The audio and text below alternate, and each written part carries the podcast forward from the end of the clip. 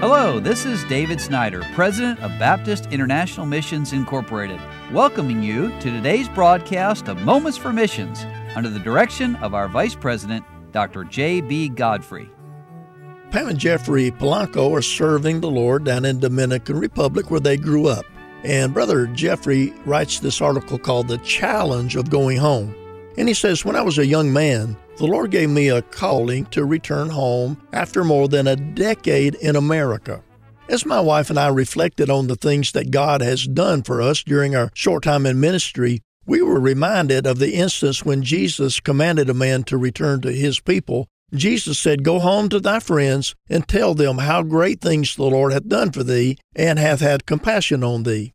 Well, similar to that, in that man's calling in Mark I count it a blessing that the Lord wanted me to return to my home nation and share His good news with my people.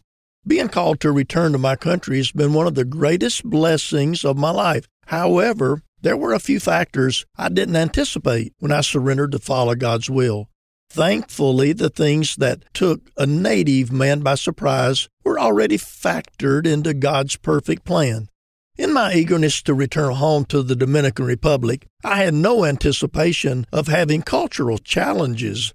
Often I heard people speak about culture shock, but the term was foreign to me. How much can things change in a few years? But I learned the hard way that it's not whether things changed, but it's the fact that I changed. An interaction with a different culture had utterly altered my way of thinking and living. It was customary for me as a boy to deal with the incredibly warm weather, the spontaneous routines, and unplanned visits and activities. Nevertheless, by the time I returned to the Dominican, my life had a new normal. In this transitional season that I had not anticipated, the Lord taught my wife and me a lot about people. Even if people from Nagua might do things differently than we would, they are loved by God just the same even if they do add ketchup to their pizza. Returning home had nothing to do with altering how people did things in the Dominican Republic. Instead, it was about teaching them to see and examine even the ordinary occurrences of life from the only perspective that matters, and that is, of course, God's perspective.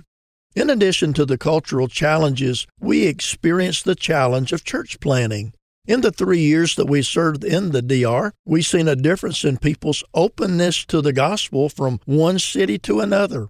For our first few months in Santo Domingo, it seemed to us as if people were open to the truth and we were eager to share it with them. Nevertheless, as the Lord relocated us to the town of Nagua, we came to know another fact of Dominican people. Many of them have a traditional Catholic background and a close group of social acquaintances. Over time, we noticed that they were not initially open to the gospel, anything other than the Catholicism that they were used to. However, we've learned that the best way to reach them is through creating meaningful relationships first. And on many occasions, we witness people simply trusting the Lord, but in our local sphere, we notice the effectiveness of reaching them by building a relationship first.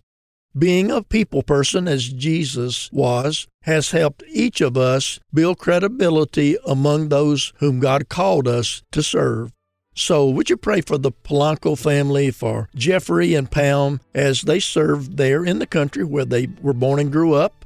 Jeffrey was a baseball player, came to America to make his fortune, but he met people who influenced him for Christ, and God called him to go back to that country and just pray for them and hold them up before the Lord as they work there in their brand new place in the Dominican Republic.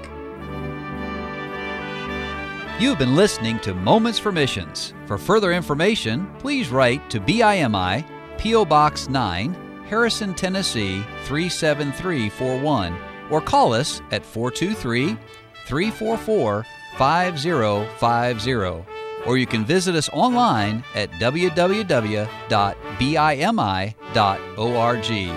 Until next time, may the Lord richly bless you.